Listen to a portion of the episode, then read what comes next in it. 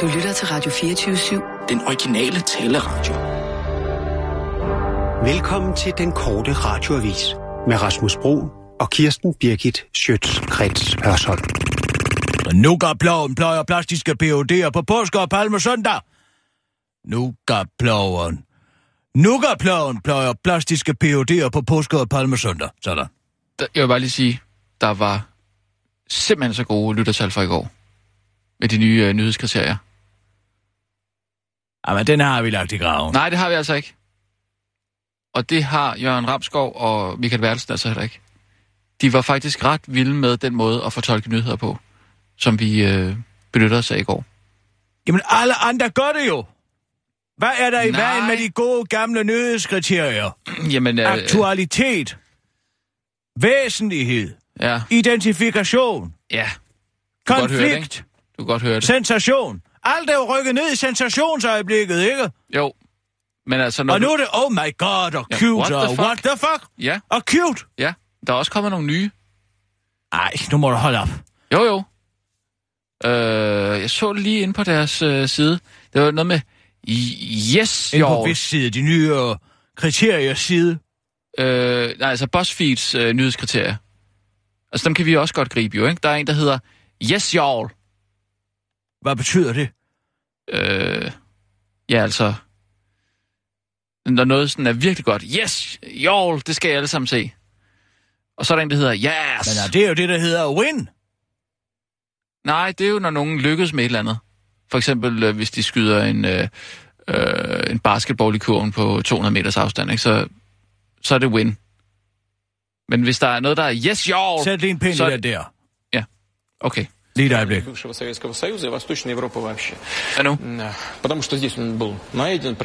er Putins store spørgsmål-svar-marathon. Han holder jo sådan årligt et, hvor alle kan stille ham alle mulige spørgsmål. Nå, det er marathon lige frem.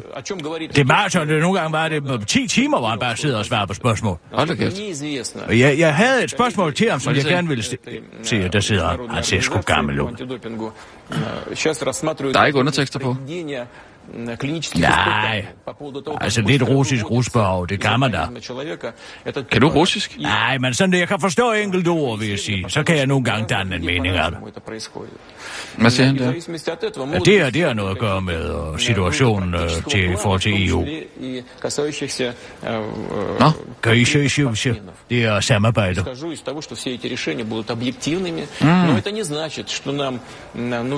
Altså, så det går godt, eller det går ikke godt, eller hvad? Ja, han siger jo ikke rigtig noget. Det er jo det, han gør, ikke? Ja. Jeg overvejede, fordi de har lige taget 2 statslån, nemlig. Meget mystiske statslån, Rusland. Mystiske? Ja, for de er meget små. De har taget et i Kina og et i USA på bare $3 milliarder. Det gør stort set ingenting. Nej, det er ikke så meget, jo. Men det interessante er jo, de plejer jo altid at putte statsunderskuddet ind i de store offentlige virksomheder, for eksempel Gazprom og alle de andre ting, ikke? Det er dem, der skjuler hele Ruslands underskud på betalingsbalancen. Ja. Så derfor er det jo meget underligt. Det vidner jo om et akut likviditetsproblem, at Rusland pludselig går ud og tager så 2 bittesmå lån. Altså ligesom når de her socialklasse 5 lige pludselig går ind og sender en sms, ikke? Og så får de 4.000 ind på kontoen til en ny fladskærm, eller hvad det er, de skal have, ikke? Eller også er det bare, fordi de kan. De kan hvad? Låne. Kan låne? Ja, altså når man nu har muligheden for at låne, så kan man lige så godt... Så kan man sgu lige så godt låne stort. Der er der ikke nogen stater, der går ud og siger, må jeg bede om 5, og vel? Altså, helt ærligt. Nej. Problemet er, at de spørgsmål kan jeg ikke stille ham. Hvorfor kan du ikke stille det? Fordi det svarer han jo aldrig på. Han svarer kun på useriøse spørgsmål, ikke? Han venter på de useriøse spørgsmål, og så et blink i øjet, ikke? Okay. Og Ulla har kimet mig ned hele natten, og jeg skal stille ham et spørgsmål fra hende sådan. Og jeg er virkelig i syv sind. Hvorfor stiller hun det ikke selv? Ja, hvorfor svarer du? Hvorfor? Fordi at hun er så dybt nede i de konspirationsteorier, hun er overbevist om, hun bliver aflyttet. Hun skal have en safe line, som hun siger. Og det skal altså så gå igennem mig. Hvad skal du spørge om så? Jeg skal spørge Putin direkte, om han er bekendt med, at der findes en hemmelig orden af øjlelignende væsener fra det ydre rum, der styrer verdensgang. Det tror jeg ikke, du skal spørge om. Nej, men efter hendes resonemang, så hun siger, at hvis man spørger en reptilian, om han er reptilian, så skal han svare. Ærligt. Hvorfor det? Verden har fået den idé fra. Hvad siger du? Altså, man skal svare? Jeg orker ikke, og hun ringer, og jeg siger, at jeg ikke har stillet spørgsmålet. Sissel, kan du ikke lige ringe til Putin? Jo, det kan jeg godt. Jeg siger bare ja. Nej, jeg siger bare ja, Mette Foul. Hun stiller altid de mest elendige spørgsmål. Det er måske meget godt. Ja. Вы звонили в редакцию программы «Прямая линия» с Владимиром Путиным. У вас есть возможность задать вопрос президенту. Звонок бесплатный. Назовите свою фамилию, имя, отчество. Город, из которого вы звоните.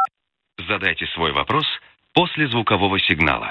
У вас есть одна минута. Tryk 2. Hvad sagde han? Nej, jeg tror, det er en automatisk telefonsvar. Yes, hello. This is Mette Foul calling from Denmark. I'm Mette Foul.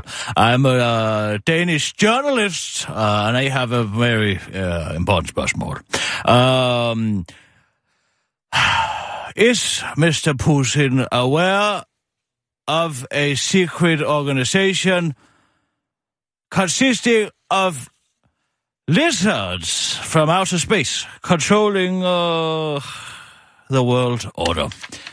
And, yeah, that was Mette Bird from Denmark calling. He has to answer if he is a reptilian. So, yes. Thank you. Cut me out, Sissel.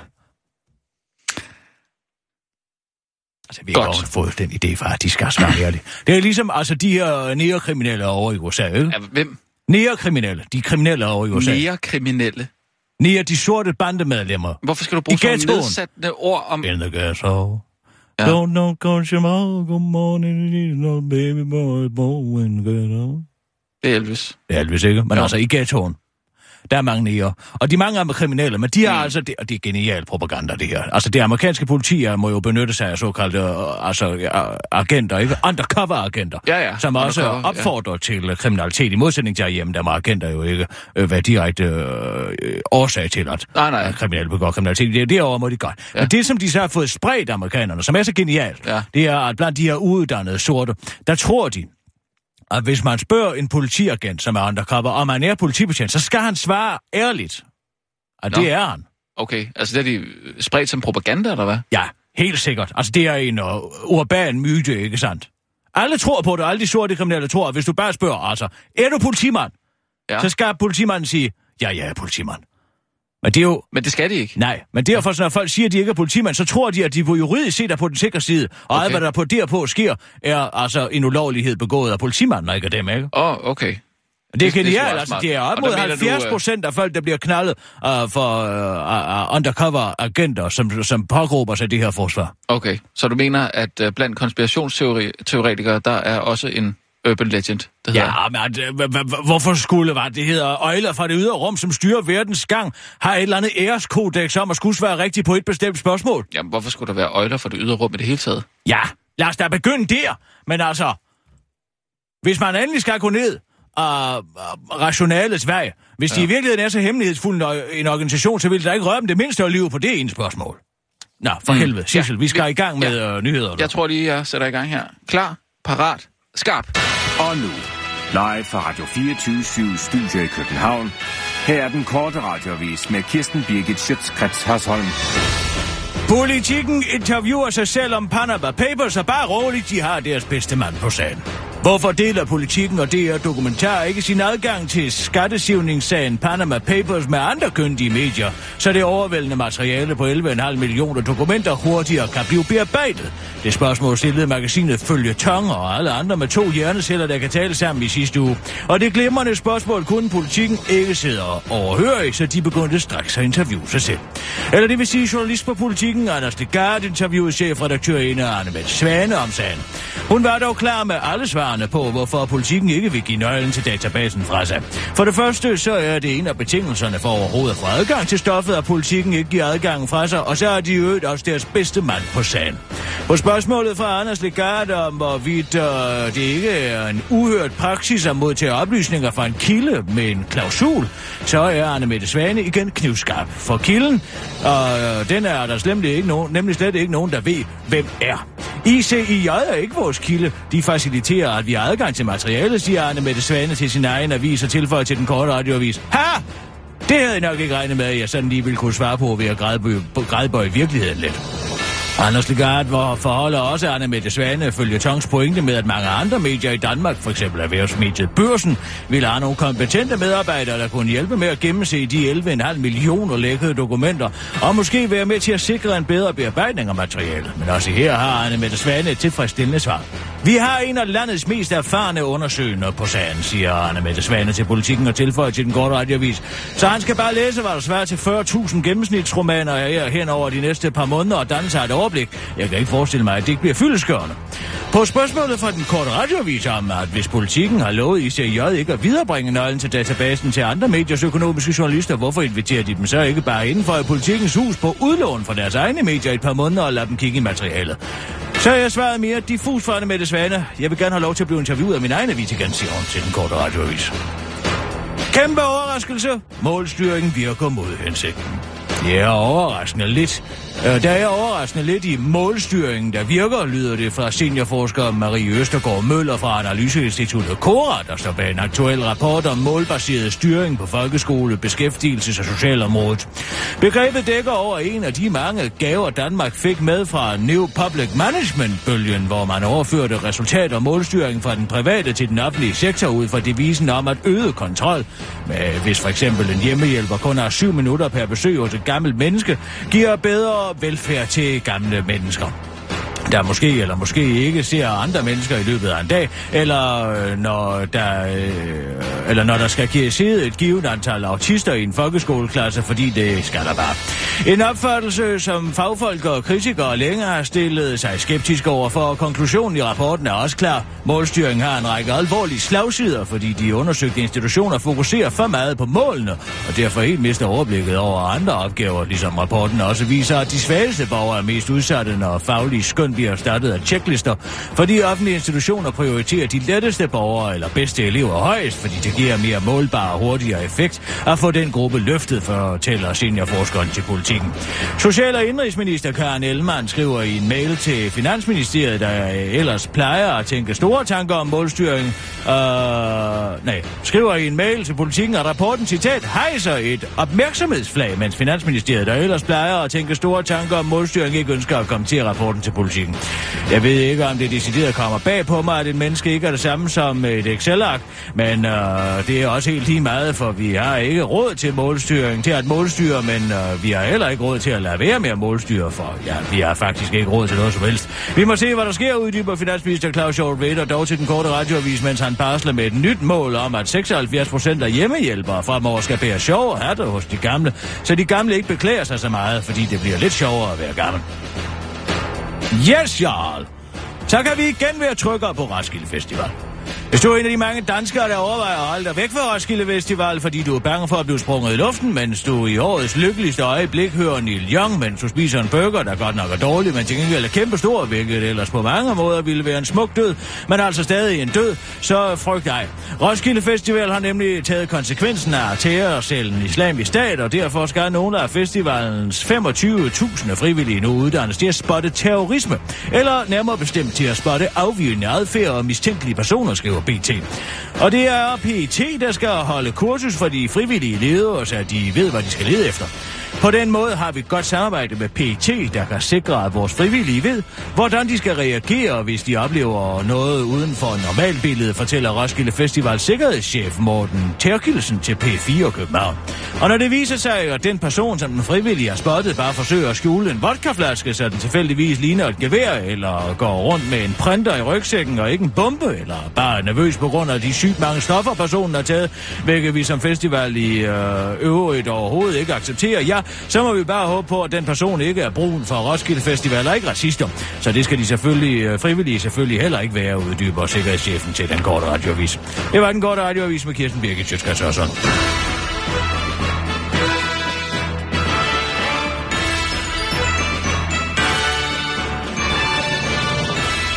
Ja tak, Kirsten. Det var det. Apropos terror. Mm. Jeg har talt med Henrik Juhl op fra Dukkert. Reklamemanden der? Ja, reklamemanden der. Reklamemanden der. Ham, som har lavet alle de vigtigste reklamer de sidste 20 år, ikke? Jamen, det var det, jeg prøvede at fortælle om i går, den der Tuborg, den ommer. Nej, det er ikke ham. Han har lavet den med skildpadden, ikke? Jeg tror også, han har lavet den der. Det er en ommer. Det er nummer. Fik du set den? Nej. Jeg sendte et link til dig. Det er også ligegyldigt med den reklame. Ja. Det vigtige er, at han fra sit kontor på 6. sal har adgang til bagtrappen. Så hvis det pludselig begynder at knalde og skyde herinde, ikke? Så er der altså op på 6. sal, og så ind på Henrik Juhls kontor, og så ned. Eller op. Af bagtrappen. Ja. Er der ikke en bagtrappe? Jeg siger bare, og det gælder også dig, Sissel. Jeg har ikke tid til at tage vare på andre end mig selv. Hvis der først begynder at knalde herinde... Men har du tænkt dig at løbe helt op på 6. Så er det alle for sig selv. Okay. Ikke også? Og det gælder også dig. Du er en stor pige nu. Ja. Ikke? Ja. Du er trådt inden det voksne rækker. Du er ikke længere noget skyldigt lam, der kan påråbe dig at blive beskyttet. Men jeg må godt løbe med dig. Ja, ja, det må du godt, hvis du kan følge med. Men du løber op på 6. sal, så siger du? Og så ned? Op på 6. sal. Og så ned ind igen? Ind til højre, ind på Henrik Juhls kontor. Og så gælder det om og lige at tænke sig om, ikke? Ja. Fordi er de landet på loftet og kommer ned, eller er de nedefra og op, ikke? Jamen, de kommer vel nedefra og op. Det ved man jo ikke. Hvordan skulle de komme oppefra og ned? Ja, hvis de er skudt en armbryst over fra nabobygningen, ikke sådan, man nu ejer, så firer sig over. De kan jo finde på hvad som helst. Men hvorom alting er, jeg siger det kun til jer, for at redde jeres liv. Jamen tak skal du have, tak. Men I skal ikke sige til nogen andre. Jeg gider ikke have, at der kommer til at stå, jeg ved ikke, hvor mange mennesker er på Henrik Juhls kontor, og mudder og den beslutningstagen, som skal tages. Mm. Vel? Men... Og jeg kommer derop, så er det mig, der er kaptajnen. Men stop lige en gang. Altså, er der ikke en bagtrappe her på etagen? Nej. Det giver jo ikke nogen mening. Hvorfor skulle det ikke være det? Den er blændet. Nå, hvorfor fanden er den det? Den står bag ved en stor køleautomat. Men man kan godt komme altså til. Har du overhovedet ikke sat dig ind i, hvordan du slipper ud af en terrorsituation, når den kommer? Nej, jeg har faktisk ikke tænkt på, hvordan jeg skulle komme... Jeg havde jo den der drøm på et tidspunkt, hvor jeg drømte, at jeg forsvarede studiet her. Ja, man prøver jo aldrig ikke... det der heltemodige snak. Det er kun, hvis det chancen giver sig. Byder sig, jo. Ja, så op på 6. siger du? Inde på Henrik Juhls kontor. Ja. Og så er det mig, der er kaptajnen derinde. Så er det mig, der har konkylien, så at sige, ikke? Ja. Og det synes du ikke, vi skal fortælle til andre, at der er en nej, god... fordi så står der jo pludselig, jeg vil ikke ud og være meget op på Henrik Juhls kontor. Og jeg synes, vi skal gøre dit, og jeg synes, vi skal gøre det, og du skal ikke bestemme det hele, Kirsten Birgit. Men det skal jeg, fordi jeg ved, hvordan man forholder sig i sådan nogle situationer. Stressede situationer. Ja. Der skal det om at holde hovedet koldt. Ja. Altså, jeg er slet ikke sikker på... Og hvis jeg beslutter mig for, at vi går ned med skibet, så går vi ned med skibet. Mm. Ja, jeg er slet ikke sikker på, at Mette nede i receptionen er uddannet til at få trykket på knappen i tide, hvis der kommer... terrorister ind. Hun skal jo bare nå at trykke på knappen, inden hun bliver skudt. Ja, men... Ikke? Tror, det, så gør... begynder den blå lampe at lyse, og så er det ud! Nej, der er jo ikke en blå lampe, der lyser. Den der! Gud, der er en blå lampe. Nej, altså det er ikke den, der lyser. Hvad det så? Det er, hvis der er en VIP, der ringer ind. En hvad for noget? Jamen, man kan jo ringe ind til studiet, hvis man har nummeret. Og det har jeg aldrig fået noget at vide om det her. Hvad er det for noget? VIP har... VIP? Så er der en blå lampe, der... Hvorfor lyser lampen så? Det er så dem, der er i studiet, kan se. Og nu ringer Anders Fogh? Ja. Hvad er nummeret til den? Hvad sker der så, hvis der kommer terror? Lyser den så også? Nej, det tror jeg altså ikke. Nå. Er der ikke en terrorlampe, der... Altså, vi sidder inde i et lydtæt rum. Hvis de først begynder at skyde dernede, så kan vi jo ikke høre noget. Der må være en eller anden form for advarselssystem. Jeg har fået at vide, at hvis den lyser, så er det terror. Men det er en VIP-lampe. Ja. Jamen, men altså, der er jo de samme lamper ude på redaktionen, som så lyser. Så hvis Anders Fogh ringer herind, så begynder alle at bimle og bamle. Ja, men kun i studiet. Og hvad så, hvis derude på gangen lyser? Så er det terror. Ja. Og hvad farve lyser de så? Det er jo ingen mening. De er også blå. De er også blå? Jamen altså, hvor herre bevares. Jeg har ikke fået noget memo om det her overhovedet. Hvad har du ikke fået? Jeg har ikke fået noget memo. Memo? Ja. Et notat, mener du? Tal dansk? Jeg har... Ja. Det, der er ikke blevet sendt nogen mails eller noget. Hvor ved du det herfra? Jeg spurgte ned i receptionen. Du har selv spurgt? Ja. Det kan ikke være rigtigt, vi selv skal gå ned og spørge. Det skal vi da have at vide på en mail eller et eller andet. Tror du ikke, der er blevet sendt en rundt på et eller andet tidspunkt? Altså, hvad er det hele taget strategien for, hvis... Lad os sige, det lykkes med det og få trykket på den knap, inden der er nogen, der skyder hende. Så går der eller hugger hende ned. Det gør de jo også meget i. Altså, de der fire, der blev stoppet ude på Storebæltsbroen i 2010, der var på vej ind på Jyllandsposten, JP Politikens Hus og hugge hovedet af dem alle sammen. De var altså ikke bevæbnet med skydevåben. De havde kun en kniv, for de ville jo bare hugge hovederne af alle journalisterne og smide dem ud på Rådhuspladsen. Med en kniv? med en kniv, en dolk, en machete, hvad ved jeg, et eller andet, der kan skære, ikke? Måske en sav, nedstryger. Nej, så kunne man da bare tage en computer og kaste efter dem. Hvad? Altså... Ja, undskyld, hvis der kommer en mand ind her med en kniv. 18 mennesker med en hobbykniv har overtaget 4 fly i 2001. Folk går fuldstændig i panik, lige så snart de ser et barberblad. Tror du ikke, man vil kunne tage den der computerskærm og kaste efter Jeg har en fordel, hvis det er stikvåben. De gamle gladiatorer i Rom var fede folk. Og de var kornfede fyldt op, fordi at så kunne man ikke stikke dem så let ned. Jeg kan sagtens tage en almindelig bøfkniv lige i livet, uden at der er nogen, der dejser om af det. Det kommer aldrig ind til mine indre organer. Nej, det er meget smart. Måske skulle vi spørge om tyre. Til gengæld ikke så let til ben, så. Tyre Frank måske ville være receptionist. Den kan de jo dolke på et timevis, uden der sker noget. Hun har jo et job. Har hun? Hvor meget længere? Hvad mener du? Ja, det der lotte der, hvor lang tid kan det køre? Det ved jeg da ikke. Det snakker vi taver nu, eller snakker vi Tyre Frank? Ja, jeg siger bare, at der er en fordel ved at være overvægtig. Ja. Og bare se, hvis det først knaller herude, så skal jeg nok komme op på 6. sal inden. Hurtigere end du kan, kammerat. Det tvivler du på. Gør du? Ja. Du taler til en gammel, forhåndværende gymnast. Og det gør være, at jeg ikke ser ud som... du har været gymnast, du var 10 år, så er det jo ikke... Har du set Tyre Frank, da hun var ung i øvrigt?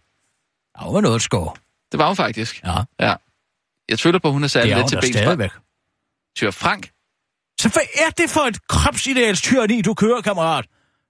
Kan en rund kvinde noget... jo ikke længere være attraktiv? Nej, det er ikke noget tyranni at sige. At... så længe de er sorte, så er det vel ligegyldigt godt ud fra. Så nu stopper du.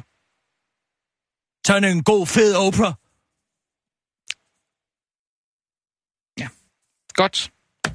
Så blev det lige nævnt igen i dag.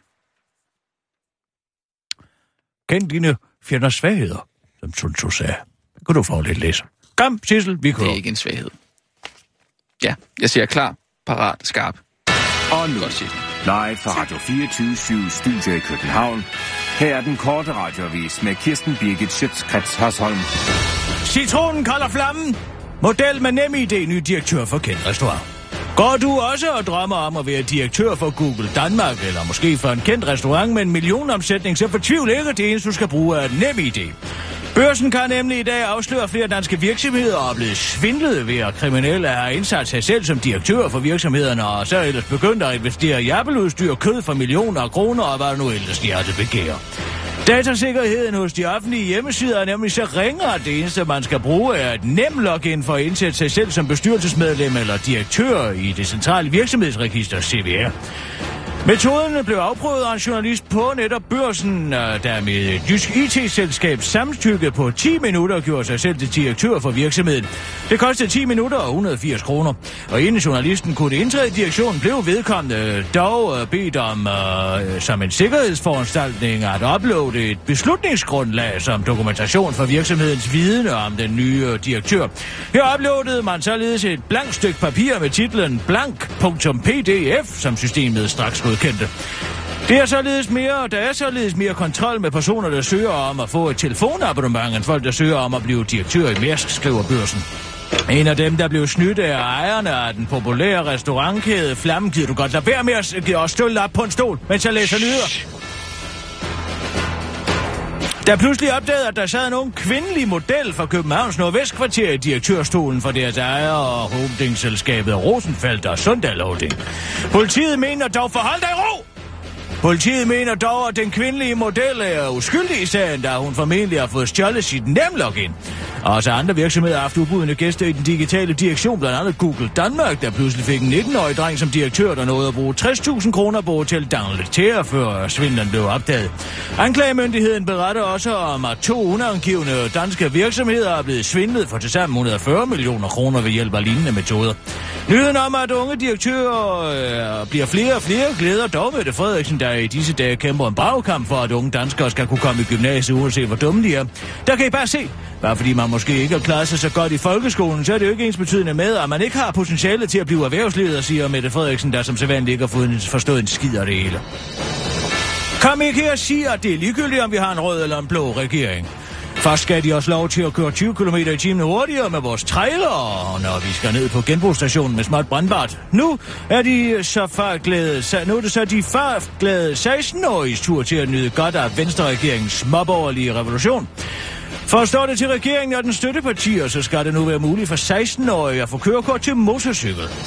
Christian Pihl Lorentzen, der er transportordfører for Venstre, understreger dog, at regeringen vægter trafiksikkerheden højt, og derfor vil rådføre sig med erfaringer fra vores nabolande, inden forslaget kan gennemføres. Der er flere eksperter herhjemme indtil videre bare har været kedelige og sagt, at det vil betyde flere dræbte i trafikken.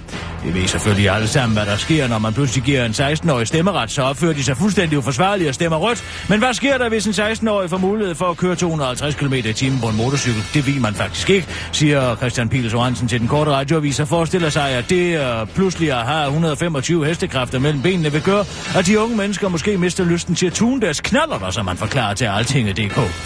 Så når de 16-årige knægte finder ud af, at man ikke kan tune knaller til at køre 250 km/t, så mister de nok lysten til helt at køre hurtigt, siger Christian Pihl Lorentzen til den korte radioavis og kan pludselig selv høre, hvor dumt det egentlig lyder.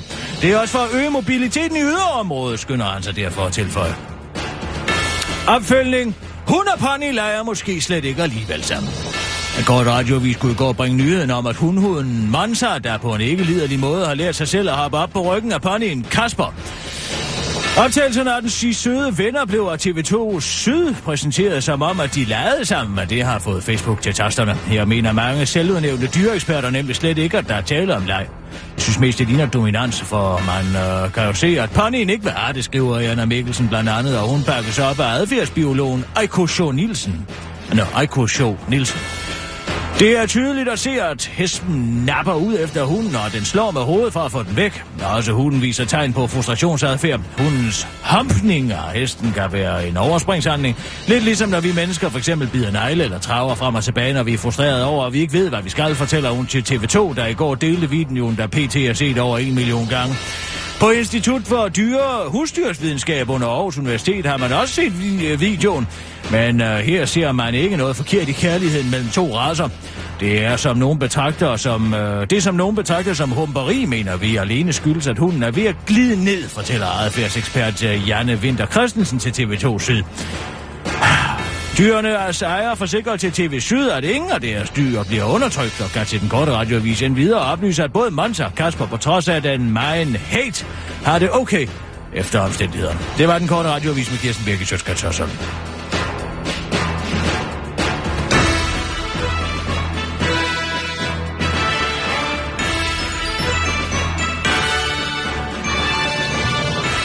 Altså, hvis du skal være herinde, mens jeg læser nyheder op, så har du at lade være med at kravle rundt på møblerne. Jeg ved ikke, hvad det ligner. Nej, men det var i forbindelse med terrorsnakken der. Og hvad skulle du så op på en stol? Fordi at sige, her er jeg, skyd mig. Nej, jeg har bare løsningen. Løsningen? Jeg prøver at kigge op. Kan du se loftpladerne? Det er faktisk noget, man lige kan løfte. Prøv at se det over på døren. Der er en lås på. Hvis vi nu kan høre skuddene, lad os sige, vi kan høre skuddene her, nu leger vi bare, at vi kan høre det, det må vi kunne, det går ud fra. Så løber jeg over lynhurtigt, låser døren. Og hvad så med Sissel, som sidder derude helt for sig selv? Har du ikke også loftplader? Jo, Sissel, du har også loftplader derude hos dig. Jamen, jeg har altså ikke nogen lås herude. Jamen, så skal du bare være lidt hurtigere. Så låser vi døren. Og så her, hurtigt tager vi en stol over, de er jo rimelig høje de her. Løfter en loftsplade her. Bum. Jeg tror, jeg kravler først op. Nej. Du kravler først op, så skubber jeg bag på dig.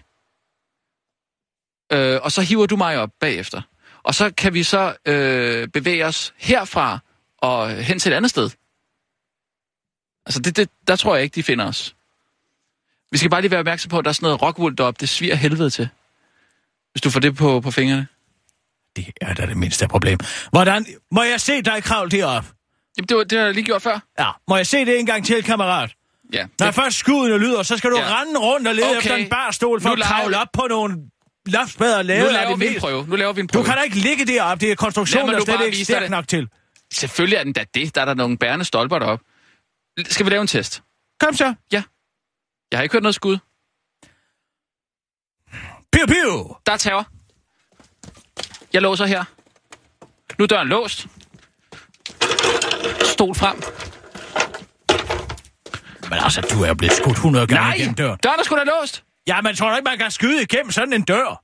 Jamen, nu er det jo nede i receptionen. Højvælde, synes jeg. Nej, vi har det lidt tid. De er nede i receptionen nu. Kom så, må jeg så se videre. Nu har du stillet dig lige under en lampe, den kan du ikke komme op igennem. Okay, vel? Så ned igen. Ja. Jeg håber, det er nogle handicappede terrorister, der kommer. Der er sgu da 2 etager inden os her. Så løfter jeg her. Nu gider jeg altså ikke, fordi så kommer jeg til at røre ved det der råbul der. Og kan du hive dig selv op i? Og hvad så? Hvad står du der nu? Så vil jeg hive mig op. Jeg gør det altså ikke nu, for der er det her rockbull heroppe. Må vi se armstrækket? Kom, armbøjninger. Nej! Må jeg se dig hive dig op?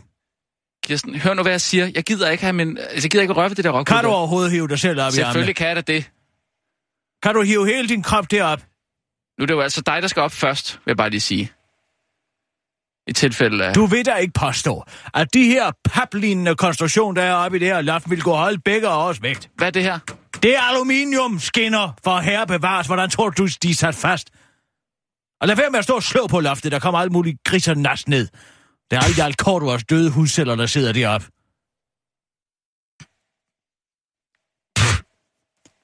Lad være at stå og indånde det. Nej, det... Okay. Føj for søren. Fint nok, så løber vi op på scenen. Nej, jeg synes, du skal bare kravle derop. Så tager jeg op på, hvad det hedder, Henrik Juhls kontor. Nu sviger det helvede til. Tak skal du have. Og det første, de gør, det er, at de altså altid nogle indvandrere, de skyder jo altid op i loftet.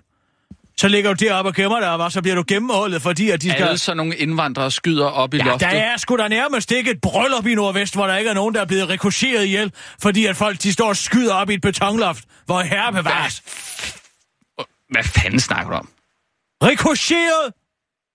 Til et bryllup ude i Nordvest? Ja. Skulle der være nogen, der skød op i loftet? Ja, eller i en eller anden ghettobebyggelse, ikke? De har jo altid sådan nogle festlokaler nede i bunden. Og så kommer de derind med det her skydevåben og skyder op, og så flyver der kugler rundt. Du tror ikke, du har forvekslet Københavns Nordvestkvarter med Afghanistan? Det er jo den eneste måde, man kan vise glæde på i Mellemøsten, er åbenbart at skyde op i luften. Stop, jeg gider ikke diskutere det mere. Sissel? Ja. Ring lige til Obers Viking. Ja. Hvad nu? Vil du høre, hvordan han vil? Nej, jeg vil ikke høre, hvordan han vil. Han har sikkert en meget bedre plan. End dig i hvert fald.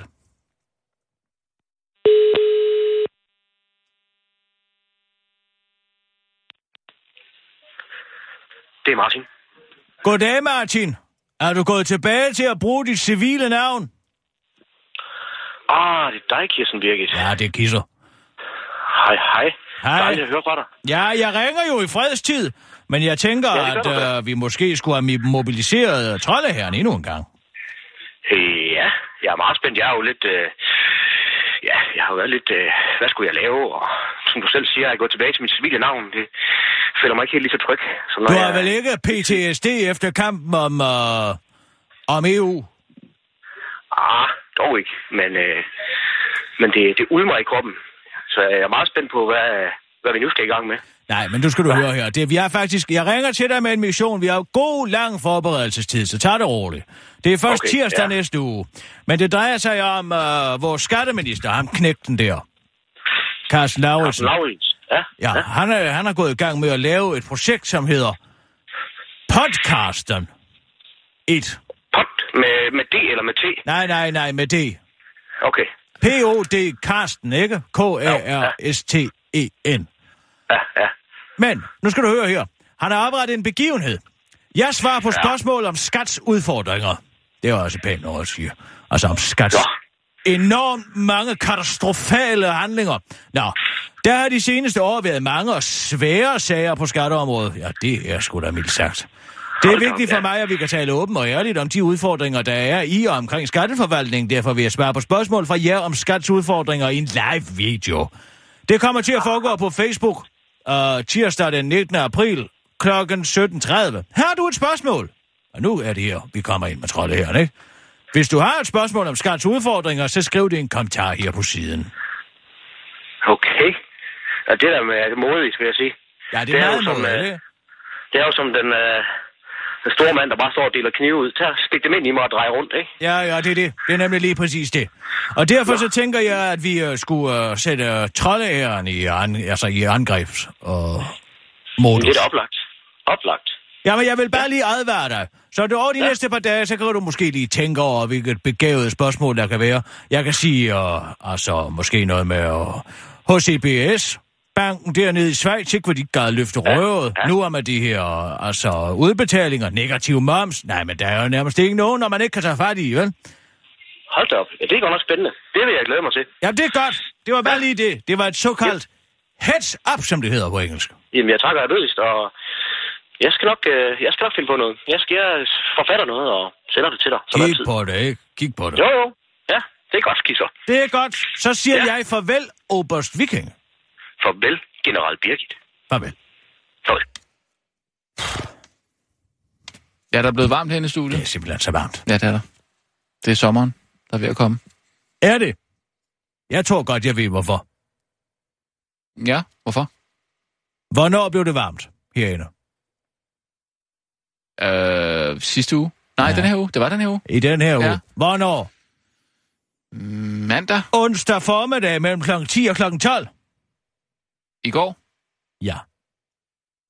Hvad er det, du hentyder til? Hvad jeg hentyder til? Det er da Rushi. Hun går og skruer op på termostaterne for at svede os ud. Hvad er dog det for noget? Hvad det dog er for noget? Tror du ikke, jeg har lagt mærke til, at hver torsdag, der er som om, at der bliver stegt hanekyllinger herinde? Så du hentyder til, at Rushi, hun... går og skruer på termostaterne. Fordi hun ikke er fra Danmark. Det er diskrimination. Fordi hun er fra... Fordi hun er fra et varmere land. Ja, nu lyder du altså nærmest som Ulla Terkelsen og de der konspirationsteorier. Nej. Det gør jeg faktisk ikke. Jo, det... Jeg har spurgt hende direkte. Er det dig, Rushi, der går og skruer på termostaterne? Og hvad sagde hun? Nej. Det var meget, man kunne forvente. Jamen, tror du, der er et kodex om, at... Nej, det tror jeg netop ikke. Det er ikke gjort ud af mig. Prøv at se her, hvor det perler på mig. Jeg kan godt se det. Jeg kan godt lige få gang i blæseren herover. Kan du mærke det? Pas du på, du ikke får hovedet for tæt på. Jamen, der er sådan lidt gitter på. Ja, man kan få hår ind i sådan en der. Det kan rive hele parrykken af, kan jeg godt fortælle dig. Jamen, jeg har jo ikke langt hår, Kirsten. Man kunne også fire sig ud af vinduet. Hvad? I tilfælde af terror. Ja, det vil du jo ikke kunne, fordi det er jo ikke et vindue, man kan åbne det her. Nej, men så kan man også... Hvis du nu tager en bus en dag, og så tager en af de små hammer med. Små glashammer. Ja. Og så hammer den ud. Jeg tror altså ikke, jeg vil ud og hænge af bygningen her med... Ved du, hvad jeg så sine Venneberg skrive her tidligere? Nej. Ja, det er ham her, Lukas Graham, der skal have en unge, ikke? Nå, skal han være far? Ja. Og nu vil han gå på barsel. Og ved du, hvad hun så skrev, Signe? Hun har slettet det igen, fordi hun ved, hvor dumt det var. Nej, hvad var hun skrevet? Og hvis Lukas Graham kan tage barsel, så er der ikke længere nogen undskyldninger for nogen. Skal han på barsel? Ja, han skal på barsel. Nå, hvor lang tid? Det er det mest idiotiske, jeg nogensinde har hørt. Hvor lang tid? Han skal på barsel? Hvad er det, der er idiotisk? Undskyld. Ja, det er da idiotisk at sidestille Lukas Grahams arbejdsforhold med alle mulige andre almindelige menneskers arbejdsforhold. Så Lukas Graham, som du kalder ham, er ikke et almindeligt menneske, eller hvad? Han er et ganske almindeligt menneske, man arbejder sgu da ikke fra 8 til 5, vel?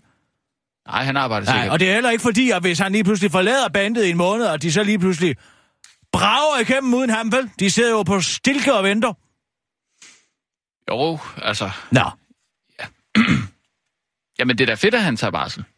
Ligesom viser, hallo, det er vigtigt, at mændene også tager den barsel, ikke?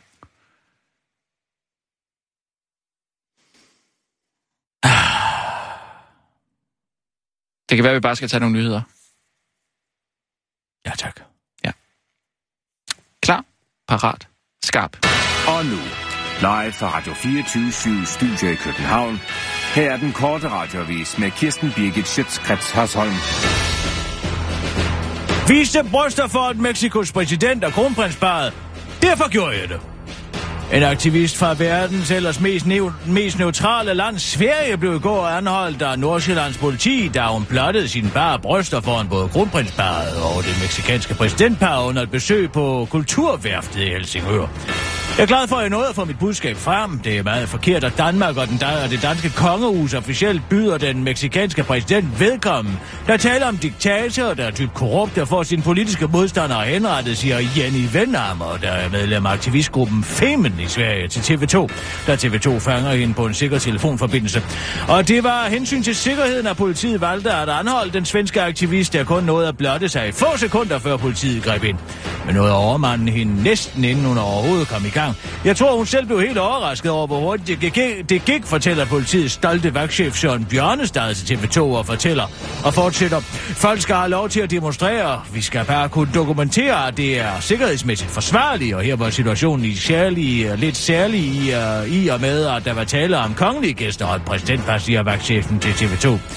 Eliten er jo ikke vant til nøgenhed. Eliten synes, nøgenhed er klamt, for på trods af, at eliten normalt har røvlækre koner, så kan eliten holde sig i skindet og få deres mange smukke børn ved naturlige jomfrufødsler, uddyber vagtchefen til den korte radioavis, og understreger, at det sandsynligvis var gået helt anderledes til, hvis aktivisten og aktivistens bare bryster havde været bare lidt pænere. Jobo med et nyt kontroversielt forslag. Hvis det er dyrere at bo i byen end på landet, så må folk på kontanthjælp på landet jo have mega mange penge. Og det må aldrig kunne betale sig at bo på landet på offentlig forsørgelse. Det har Liberal Alliances beskæftigelsesordfører Joachim B. Olsen resoneret sig frem til, fordi han er overbevist om, at folk på kontanthjælp tænker ligesom han selv gør. På landet koster husene ikke en skid, og folk kan koge kartofler og alt muligt i deres haver. Og hvad koster en pakke æg i sådan en vejbutik der? 10 kroner eller sådan noget? Det er jo helt vildt billigt, forklarer Joachim B. Olsen til den korte radioavis. Derfor skal kommunerne have mulighed for at indrette kontanthjælpen således, at den passer til leveomkostninger, der foreslår Joachim B. Olsen nu i et nyt kontroversielt forslag, der er kontroversielt, fordi det handler om at tage penge fra folk. I hvert fald flere penge, end hvad regeringen lige havde forestillet sig. Regeringen har nemlig valgt at indføre det såkaldte kontanthjælpsloft, der ikke er helt så kontroversielt, fordi det ikke reducerer selve kontanthjælpssatsen, men bare er et loft for, hvor meget en kontanthjælpsmodtager maksimalt kan opnå i samlet støtte fra det offentlige, hvilket ikke betyder færre penge, men bare et loft. Men det er jo også det, jeg indfører, siger Joachim B. Olsen til den korte radioavis og uddyber, at vi skal have et loft over, hvor meget man må bo på landet, når man er på kontanthjælp, forklarer han i noget mere mundret og en del mindre kontroversielt forslag. Eskortpige. Sådan er mine bornholmske kunder. Bornholmerne er anderledes, så anderledes og søde. Det er noget helt andet end for eksempel i København, sådan siger eskortpigen Foxy, der i denne uge har været på Bornholm til Bornholms Tidende. Nå. I 4 dage har hun været rundt på øen og haft sex med de bornholmere, der har valgt at reagere på hendes annonce i ugeavisen Rytterknægten. Bornholms Tidende ringede til den 30-årige jyde for at høre, hvordan det spændte af, og for at høre, om der er noget, som bornholmerne tænder på. Det får du mig altså ikke til at svare på, griner Foxy til Bornholms Tidende og tilføjer, men jeg kan sige, at menneskerne herovre er så søde. Der er ikke noget besvær med folk, der er ingen, der bruger om prisen, og for mange handler det lige så meget om, at jeg kommer og drikker en kop kaffe, som det handler om sex, afslutter Foxy til Bornholms Tidende. Den korte radiovis har dog talt med flere af Foxys bornholmske kunder, og de beretter om, at det trods alt for dem handler mere om at få suttet pik end at drikke en kop kaffe. Det var den korte radiovis med Kirsten Birgit Schiøtz Kretz Hørsholm.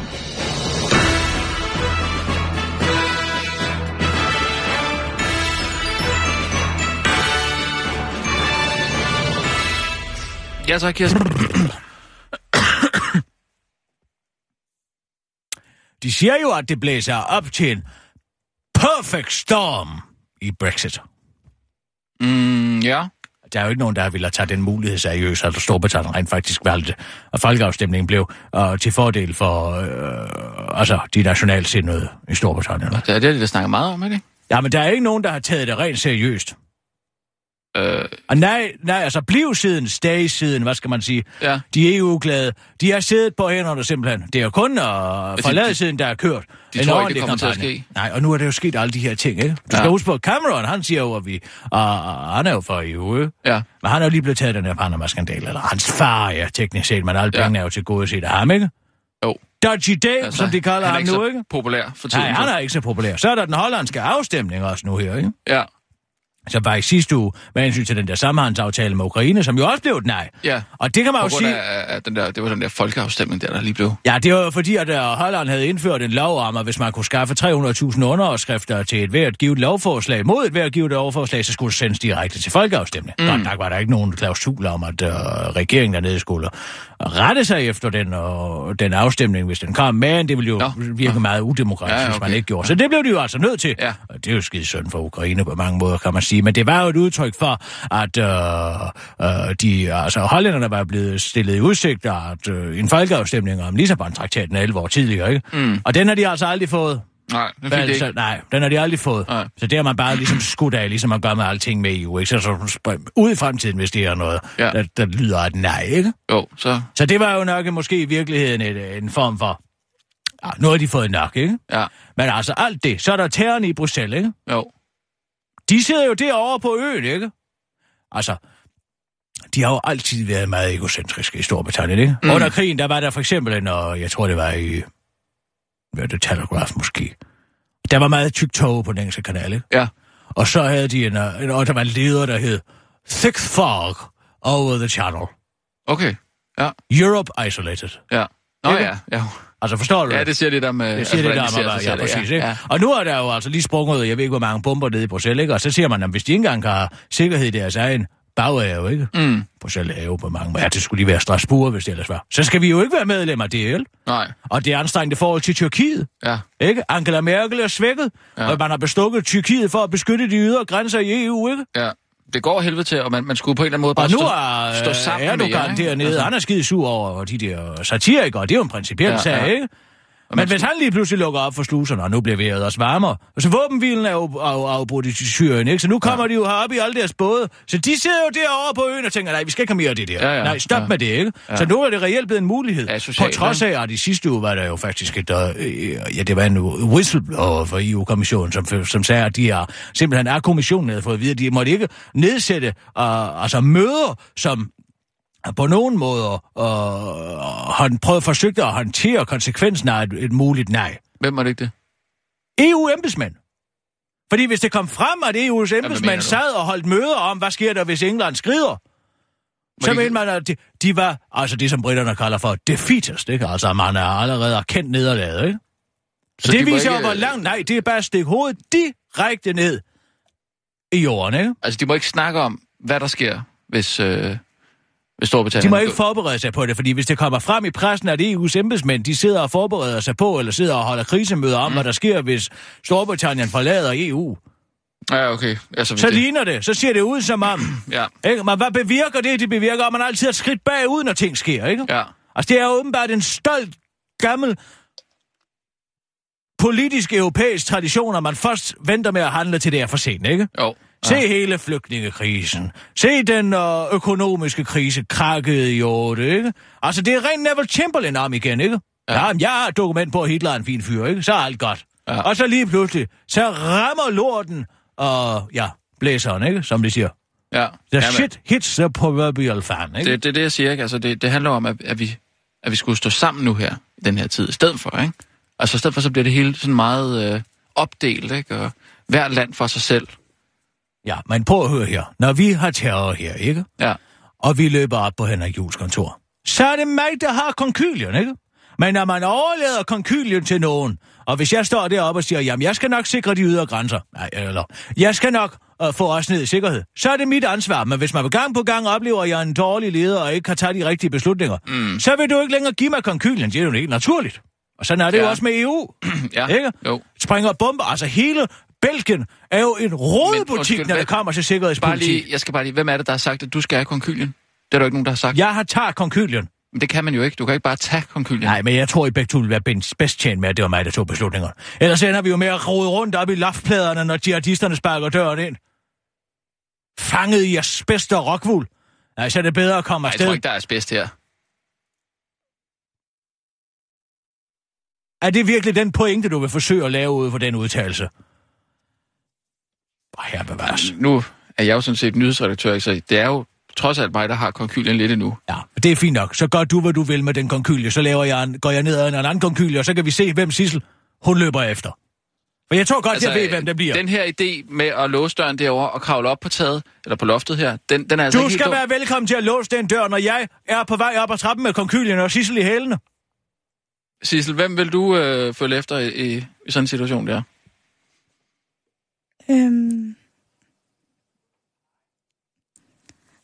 Det er så svært at sige. Ja, det er svært, men du skal sige det. Vil du gerne ligge og rode rundt op i lapspladerne, når mens de springer sig selv i luften? Prøv nu lige at stille spørgsmål lidt mere neutralt, ikke? Sissel, hvad vil du foretrække, hvis der kom terrorister? Vil du løbe op på Henrik Juhls kontor helt op på 6. Lad være med at lægge din tambro sådan an. Det er da ikke til at holde ud og høre på den inklination i stemmen. Okay. Vil du løbe op på 6.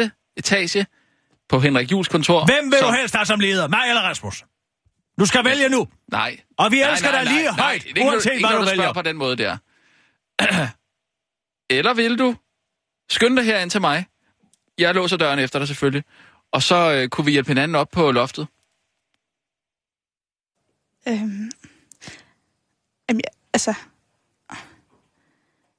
Jeg tror altså ikke, de kan bære, Rasmus. Sådan! 1-0 til Kirsten Birgit. Op på Henrik Juhls kontor og giv mig konkylien. Så fint, Sissel. Du kører bare. Og nu. Live fra Radio 24-7 Studio i København. Her er en kort radiovis med Kirsten Birgit. Det giver jo ikke nogen mening. Det er jo ikke rigtig loft.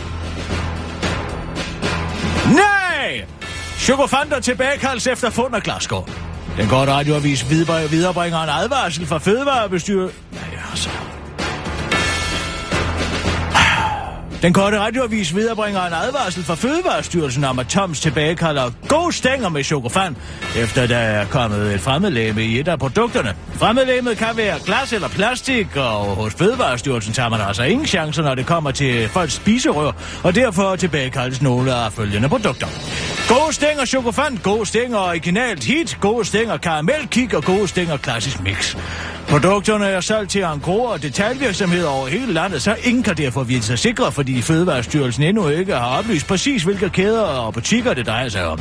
Til gengæld kan Fødevarestyrelsen oplyse, at fundet af glas eller plastik i en chokofant gør, at produktet bliver betragtet som uegnet til at spise, og eventuelle købere skal derfor i stedet for at spise chokofanten, smide chokofanten ud eller levere den tilbage til butikken, hvor den hører hjemme. Fisker får næsten overrejsende overraskelse på krogen. Fiskeren Lance Buggers har haft en oplevelse, som han ifølge Dagens DK helt sikkert vil fortælle sine børn og børnebørn om mange gange. Ifølge Dagens DK havde Lance Buggers høje forventninger til sin fisketur ved Lake Foss Point State Park i St. Martinsville i staten Louisiana i weekenden. Men han havde alligevel ikke regnet med, at det skulle gå så vidt for sig, som det rent faktisk gjorde. Sammen med sin datter fiskede den amerikanske fisker fra en kajak, og da han var ved at hive linen ind, mærker han pludselig et voldsomt træk, hvorefter datteren tilbyder sin hjælp. Men fiskeren, der godt nok er fisker, men først og fremmest far, fortæller sin datter, at hun skal være forsigtig med at stikke hænderne i vandet, og heldigvis for det. I stedet for en stor fisk kommer en stor sulten alligator med åben mund nemlig til syne, hvilket får den fiskende far til at panikke og smide linen i vandet igen. Oh my god, it's a big ass gator, udbryder manden, hvilket Dagens DK's redaktion har oversat til røvgator. Selvom det i virkeligheden bare betyder en meget stor gator. Og i en fart sejler fiskeren væk, mens han kigger sig angstfuldt over skulderen. Hele optrinnet er heldigvis fanget på kamera, og eftersom ingen kom til skade, kan du med god samvittighed prøve at finde den lille fine film et sted på internettet. Det var den korte radioavis med Kirsten Birgit Schiøtz Kretz Hørsholm.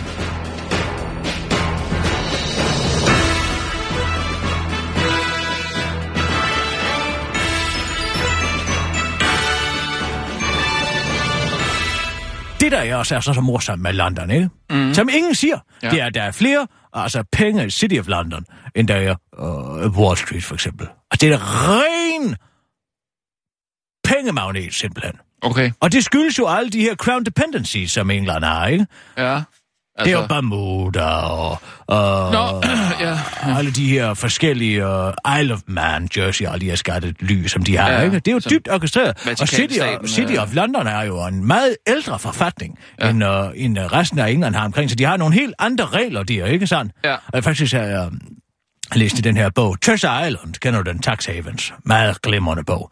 Men der beskriver de meget udførligt, hvordan altså bankier, de gamle bankierfamilier i Storbritannien holder møde hvert år, hvor så alle de her Crown Dependencies, som er jo altså skattely, de kommer til møde præsidenterne for det, og så kommer de og TT hos de her bankierfamilier, ikke sandt? Okay. Ja. Og så forklarer de, hvilke love de har tænkt sig at implementere i deres respektive Crown Dependencies for at gøre skattesvig nemmere for de ulterige, ikke? Og den måde, det så foregår på, det er, at for eksempel Bermudas præsident siger, vi har tænkt os at gøre sådan og sådan, og så sidder bankierfamilierne der og drikker te og får en cucumber sandwich, og hvis de synes om forslaget, så nikker de, og hvis de ikke synes om det, så gør de ingenting. Nå. Er det sådan en konspiration, eller? Konspiration, nej, det foregår. Der er bare ingen, der taler om det. Nå, okay. Nej, jeg tænkte på, Kirsten, hvad var det for et fremmedlegeme, der havde snedet sig ned mellem de gode stænger der? De der chokofanterne der. Den nyhed. Glas var... eller plastik? Jamen, er du fanget slet ikke, eller hvad? Jeg synes, at det både var en dum og en vulgær vittighed. Jeg forstod den udmærket. Jamen, jeg skulle have sagt op. Man går ud og skriver det ud på lokummet i stedet for. Der hører det hjemme. Nå. Og du har vel ikke forstand nok til at konstruere en limerick?